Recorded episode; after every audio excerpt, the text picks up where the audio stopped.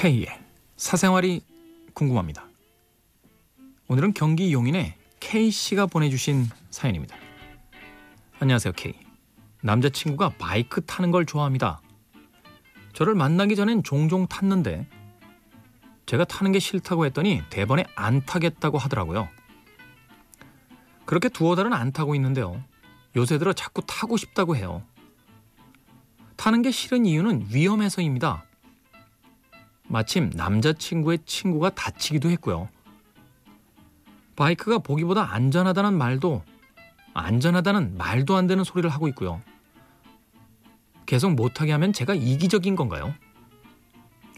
사실 요새 안 타고 있어서 저뿐만 아니라 남자의 부모, 친구들도 좋아하고 있거든요. 제가 못하게 하면 몰래 탈 수도 있고 그럴까봐 걱정도 되고요. 저는 진심으로 바이크 타다가 다쳤다는 소식을 듣고 싶지 않아요. 어떻게 해야 잘 설득, 타이를 수 있을까요?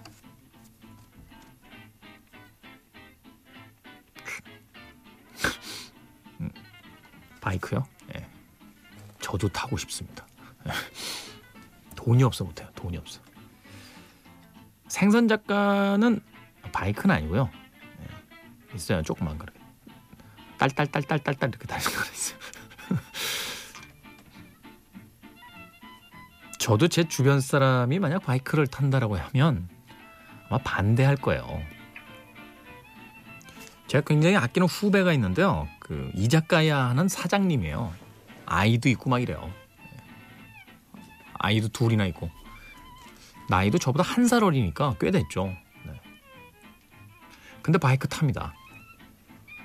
어느 날인가 술 한잔 하다가 진지하게 제가 얘기했어요. 야 누구야? 아이들도 있고 아내도 있고 모셔야 되는 부모님도 있는데 이제 그만 타자. 음. 심지어 그 친구는 사고도 한 번 났었거든요. 근데 언젠가 그 후배가 하는 이자카야에 가봤더니 주차장에 그 친구의 바이크가 떡하니 서 있는 거예요. 그때 깨달았습니다. 본인이 하겠다는 걸 뭘로 말립니까? 심지어 경기 용인 K씨의 남자친구는 지금 결혼도 안 했고요. 아이도 없어요. 물론 여자친구 입장에서 걱정되는 건 알겠습니다만 이건 이런 거잖아요. 남자들이 너 해 떨어지면 집에 가. 응? 무슨 소리야? 저녁에 약속 있다고. 야 세상이 얼마나 험한 줄 알아? 너 시, 요새 뉴스도 못 봤어? 어? 어디 그렇게 치마를 짧게 입고 다니냐? 뭐라 그럴 거야? 응? 그렇잖아요. 위험한 거 참 많아요.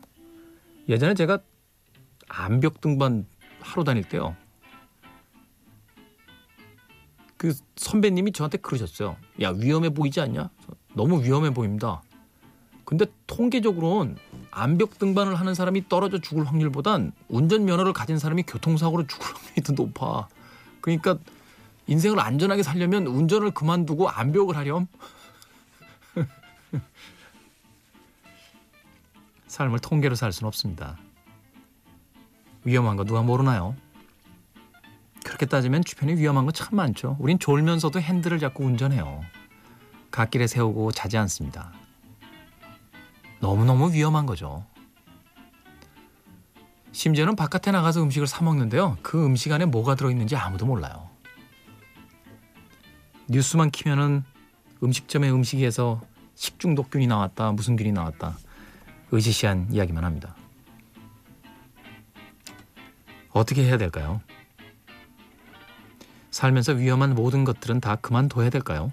아니면 그럼에도 불구하고 본인이 하겠다라고 하면 내버려 둬야 될까요?